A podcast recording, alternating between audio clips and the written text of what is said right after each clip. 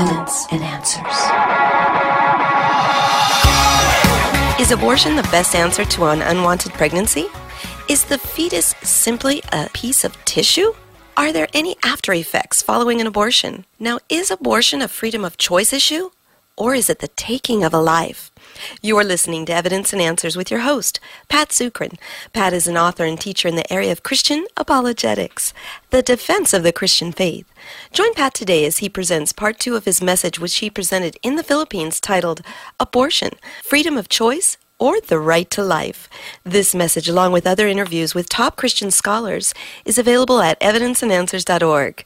Let's join Pat now for part two of his message Abortion, Freedom of Choice, or the Right to Life. And brainwave activity can be detected on about the 40th day. So, a little after a month after conception, you can detect brainwave activity. Also, the fetus does sense pain. Dr. A.W. Liley, a professor of fetal psychology at the National Women's Hospital in Auckland, New Zealand, demonstrated that an 11 week old fetus, or a fetus even as young as 8 weeks old, can sense pain and respond to touch. Now, she did this by showing on a closed circuit TV that when a fetus is pricked with a pin in the hand, it pulls its hand away and opens its mouth responding to pain. Doctors were also able to detect a change in the heart rate. So the child feels great pain in the abortion procedure. And finally, not only does the fetus feel pain, there is also devastating effects to the mother, of those who go through abortion. Now, Perhaps the largest and most definitive analysis of the mental health risk associated with abortion was published on September 1st in the prestigious British Journal of Psychiatry here. Here, a study conducted by Priscilla Coleman of Bowling Green State University, and the analysis examines 22 studies published between 1995 and 2009 involving close to 900,000 women, and of whom 163,000 had abortions. And the findings angered those in the abortion industry.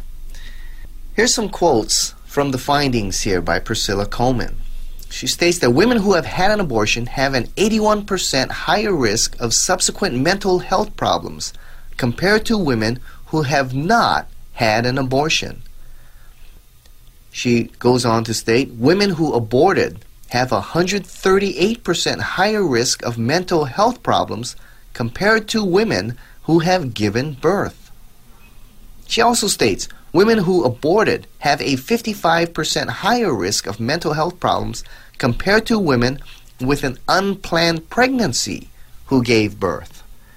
And she also states Women with a history of abortion have higher rates of anxiety, depression, alcohol use or misuse, marijuana use, and suicidal behavior compared to those who have not had an abortion. And we also know that there are physical consequences on the mother as well. The risk of breast cancer almost doubles after one abortion and rises even further with two or more abortions. Also, cervical, ovarian, and liver cancer. Women with one abortion have double the risk of cervical cancer and five times greater risk after two or more abortions. So we have good biblical reasons why life begins at conception. We have good medical reasons why we stand against abortion. But there are also, you can also argue this legally. There are good legal arguments why we should stand against abortion. First, you know, the Supreme Court of the United States declared that they did not know when life began. Now, when you're not clear, then it's safest not to act. For example, a hunter does not shoot when he's not sure what there's out there rustling in the bushes. Yet, our courts decided an embryo was not a life and allowed the killing of an embryo. Now, the vast majority of the international community stands against abortion. For example, the Hippocratic Oath, the oath which all doctors take, states this I will not give a woman a pessary to produce abortion. The Declaration of Geneva states I will maintain the utmost respect for human life from the moment of conception. The UN Declaration of the Right of the Child states the child, by reason of his physical and mental immaturity, needs special safeguards and care, including appropriate legal protection before as well as after birth. So you've got good legal arguments, and then you also have good philosophical arguments as well. Well, when does life begin? When does a human being become a person? If it becomes a child outside the womb, we can conclude it is a child when it's inside the womb. We've argued that life begins at conception, and at conception, we have a new and living cell. The DNA of the embryo is distinct from that of the mother. Now, the question has been rephrased in recent times as to when does a human being become a person? The United States Supreme Court in Roe v. Wade separated humanity from personhood. It's very interesting here. The Supreme Court stated the fetus was a human but not a person. And only persons are given the 14th Amendment protection. And it's this separation that led to abortion as well as infanticide and euthanasia. And as a result of this, Western culture began to come up with skewed definitions of what it means to be human. For example, Francis Crick in the British Journal of Nature stated a child would be considered legally born if after two days of birth it were examined and believed to be an acceptable member of society. Joseph Fletcher, in his book Humanhood, said the baby was not human unless he had at least an IQ of 40. Well, personhood begins at conception. Before conception, the egg and sperm belong to the parent, but at conception, a new cell with a distinct DNA code exists distinct from the parents. The embryo is genetically distinct from the mother, so it is not just another organ like an appendix. And if it becomes a child outside the womb, we can reasonably conclude it is a child inside the womb. We also showed the child has a heartbeat, that the child feels pain, the child has brainwave activity. All that indicate that life begins in the womb. Life begins at conception. Well, let's take a look at some pro abortion arguments here. See what their arguments are and how do we respond to the arguments presented by the pro abortion community. Well, let's take a look at one of the most popular phrases that you hear. Number one, every woman has the right to control her own body. Well, the key phrase there is right to control her own body. That's not necessarily true. Government does not allow absolute right over one's body. For example, government does not allow one to get drunk and then drive a car.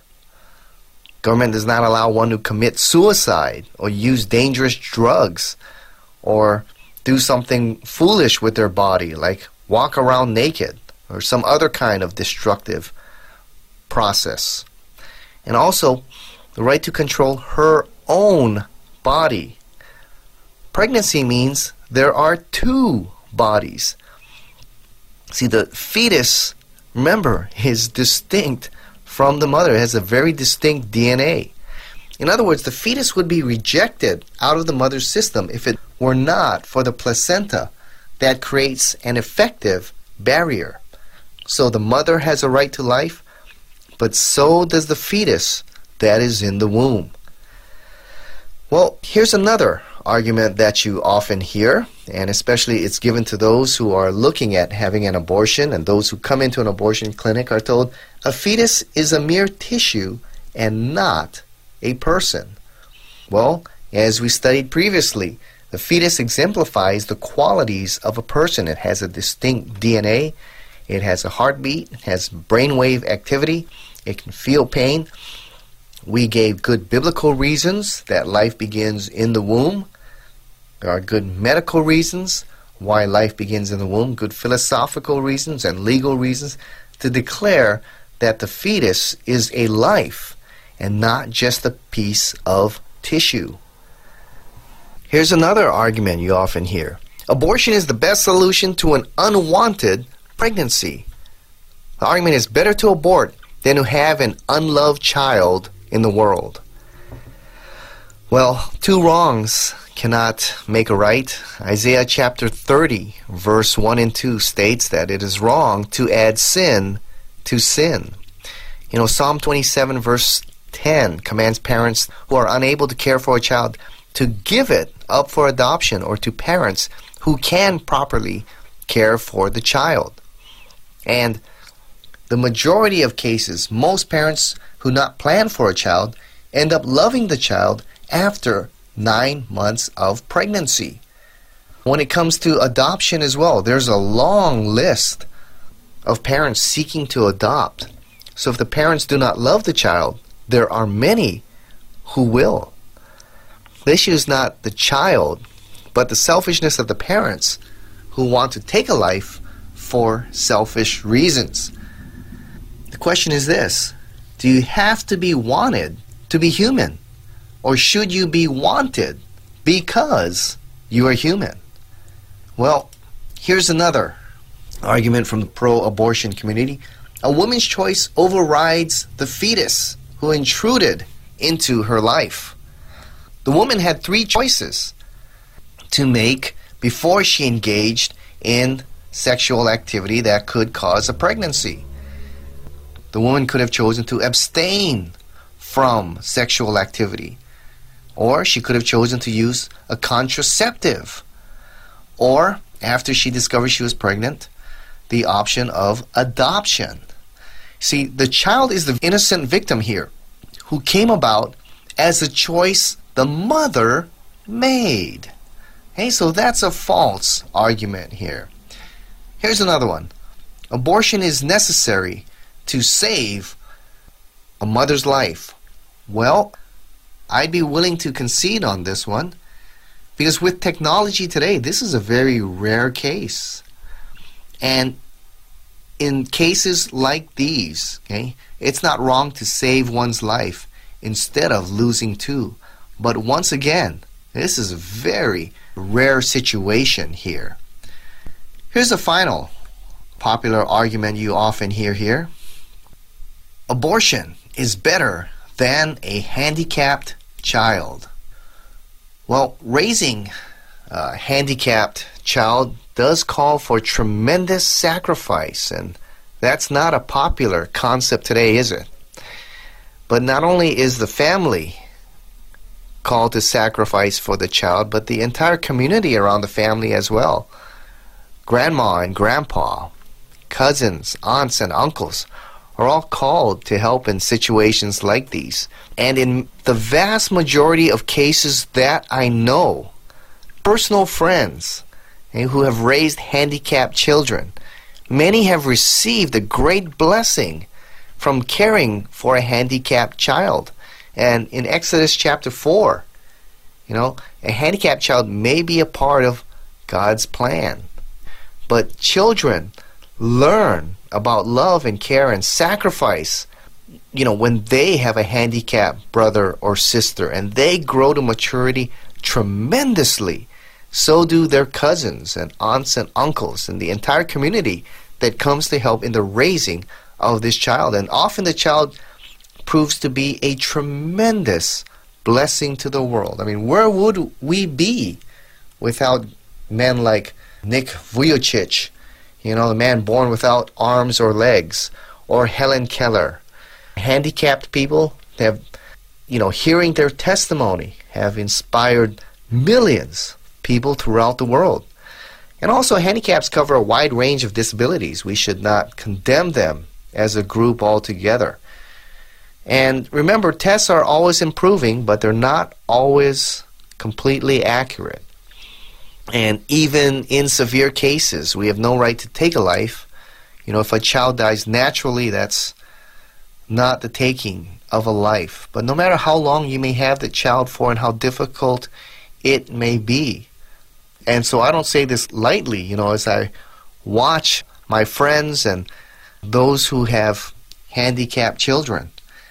No matter how long they have that child for, it's a tremendous blessing in the end to their family to raise that wonderful child. And the world is a much better place because of the handicapped men and women who have inspired us, the great things that they have accomplished. Well, how about in cases of rape or incest? Well, this represents less than 1% of pregnancies. Two wrongs do not make a right. And I know this is a very difficult one, but you know, rape is violence and a tremendously evil act against the woman. But so is abortion. And you know, it's not right to murder to relieve one's suffering. The child is innocent and should not suffer for a crime that they did not commit or choose. And this represents less than 1% of pregnancies here, so it's a very rare case, but it does happen.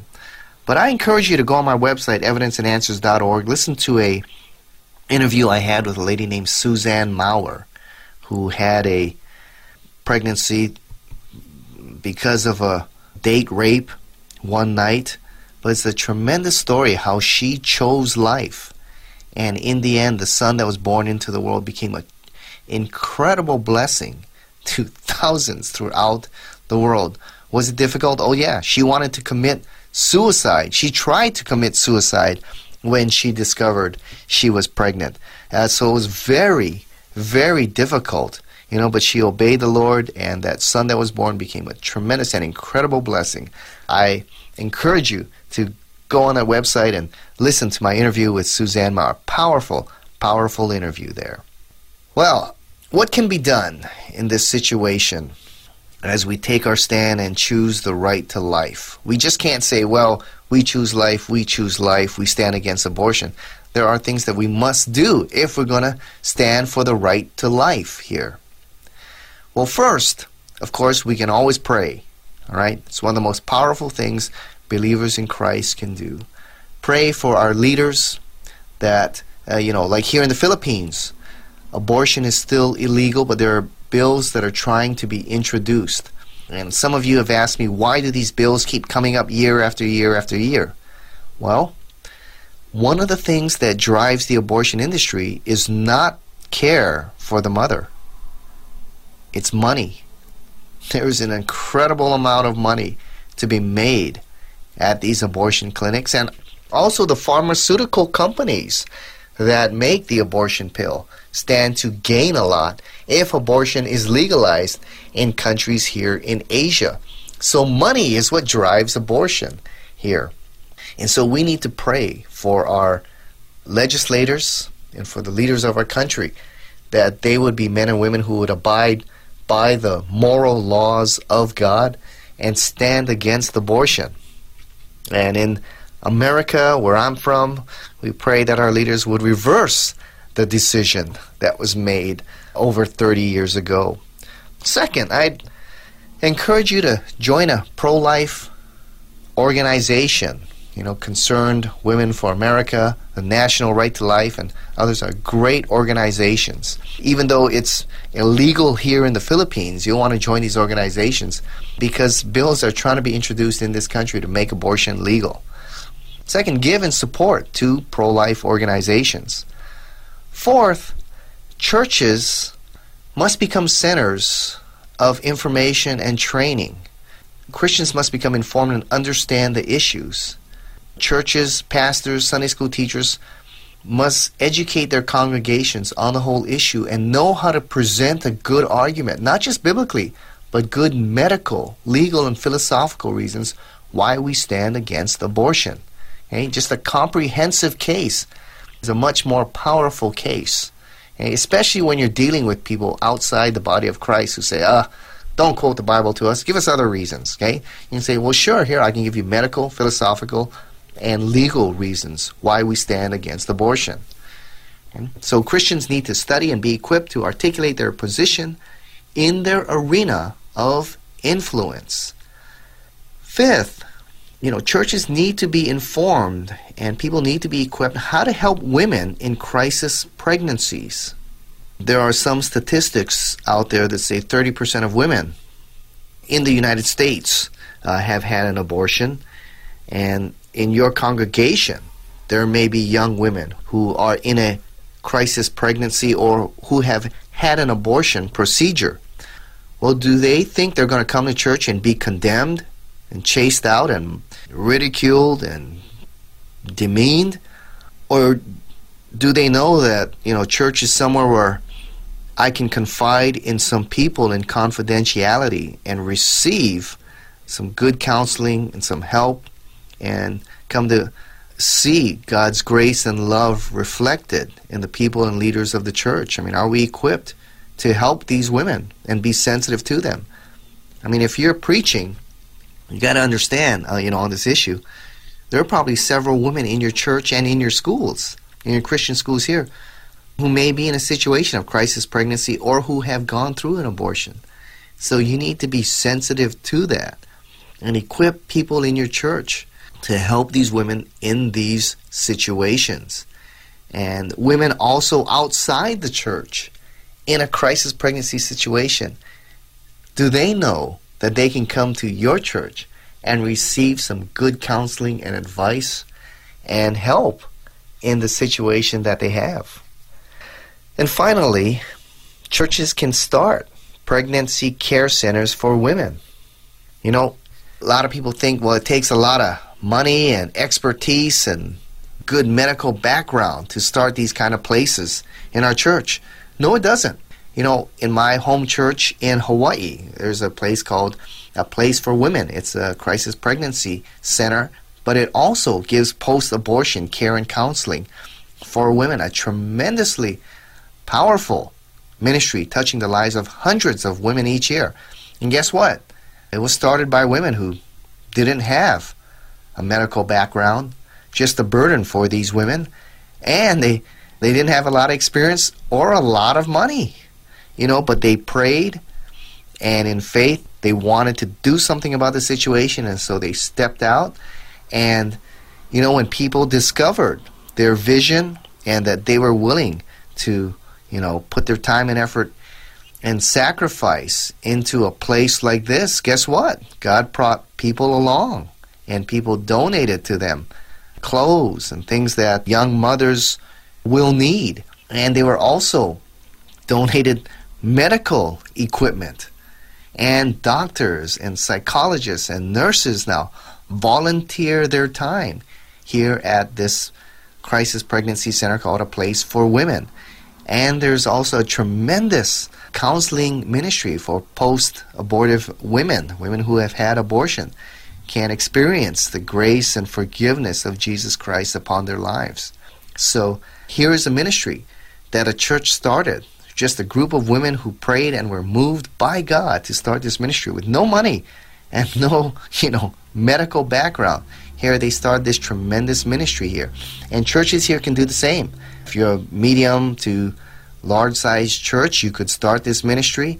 If you're a small church, get together with four or five other churches and start this kind of ministry. It can be done without a huge, large sum of money. Just a bunch of women who pray and are willing to be used by God. It's a tremendous, tremendous ministry. You know, there are a lot of women out there looking for a place like this. And do they know that your church is a place that they can come to? So, in these arenas, we can stand for life. If we're going to stand for life, we better be able to put our money where our mouth is and to act and to help women in these kinds of situations here.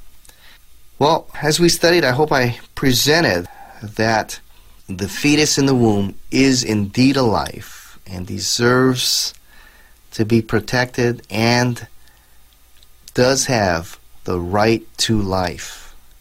And so I pray as a body of believers in Christ we could go into the arenas of our culture and present a compelling case for why we stand against abortion and the freedom and protection of all life, including life within the womb. Thank you very much. God bless you all.